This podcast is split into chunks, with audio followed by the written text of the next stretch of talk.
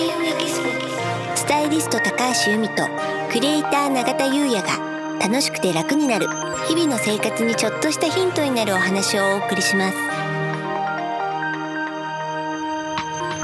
開運エキスポのお届けするスタイリスト高橋由美とクリエイター永田優也の楽しくて楽になる。こんにちはクリエイターの永田優也です。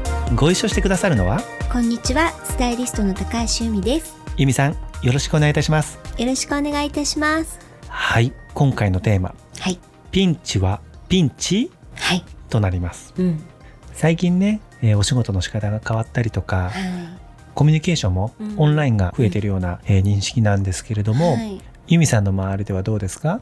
ねそうですよね。やっぱりなんか対面で行うお仕事っていうのはね、今ちょっとお休みになったりしてるところもあったりして、で、あの永田さんがね、おっしゃった通り、オンラインでのね、ミーティングっていうのはすごく増えてますよね。そうですよね、うんこの何ヶ月でねみんなこうガラッとあのやり方を変えたりしてねバタバタしてる時期ではありますよね。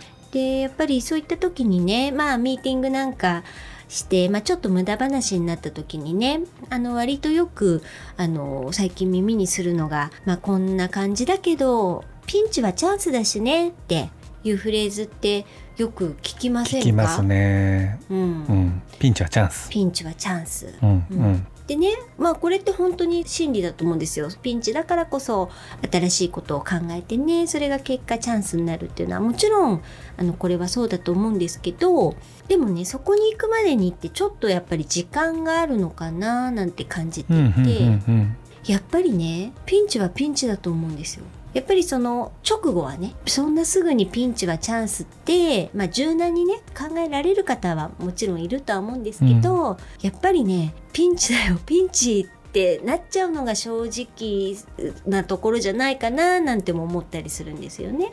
まあ実際ねその当事者になったら、ピンチはピンチだよななんて感じるのは当たり前ですしね、うんまああのずっとそう言っててももちろんしょうがなくってでそれってやっぱり自分も分かってんですよね。あの、うんうんピンチはピンチって言ってちゃしょうがないよなみたいな当事者になってそういう本当にピンチになっちゃった時ってもう何をしていいかわからないっていうところであのなかなか動けない人もいると思うんですよね。うんうんそうやってすぐ動ける人もいるしでそうじゃない人もいるんじゃないかなと思って。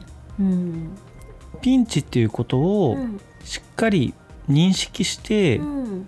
どういったピンチなんだっうん。てことも分かって、うん。じゃあどういうふうにしていけばいいんだっうん。ていうことがこう降りてくるっていうんですかね、うん。なった時に初めてチャンスになる。うん。そんなような認識ですかね。うん。そんな気がしていてでもちろんね、あのーいろんなやり方があるし、あのーその時々でねケースバイケースだと思うんですけど辛いじゃないですか。やっぱピンチ。今はピンチの状況だよっていうのって辛いじゃないですか。うんうん。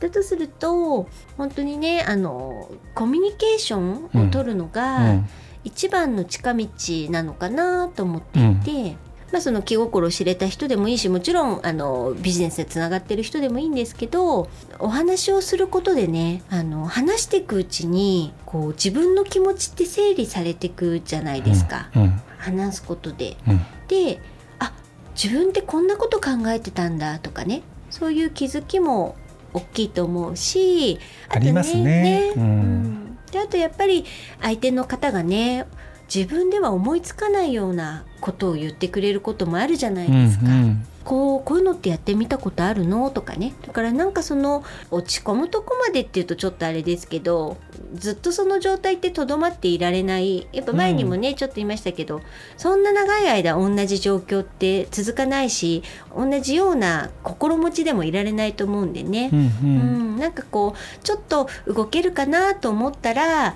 話してみるとかアクションを起こすことでことが動いてでいろんなアイデアが出たりして振り返った時にピンチはチャンスだよねなんてだったよねなんてなんかそんな話がねできるのでもいいのかなと思うんですよね。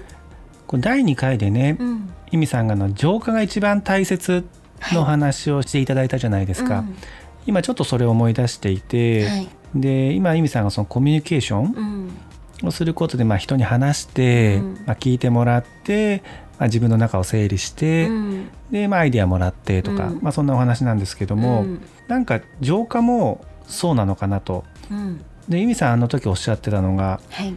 いきなり何かを足す？方角とか、方位取りですよね。方位取りでしたっけ？うん。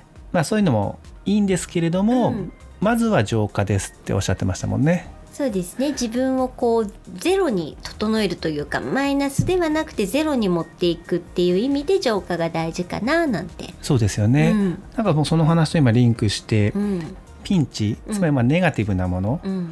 これを一回こうね仲間に聞いてもらったりとか、うん。自分の中でまあ内省っていうんですかね、うん。してみたりとかしてまず一回クリアにしてみる。うん。でそれでまあリセットした上で次ポジティブに、うん。つまりこう風水でいうリセットした後のホイドリとかですかね。アクションですよね。アクションですよね。うん。なんかそんなところもお話の中で通じるのかななんて今聞いてて思いました。そうなんですよ。だから由美さんってねなんかそういう考え方をいつもされてるのかなっていうか前向きこうポジティブなエネルギーってうん。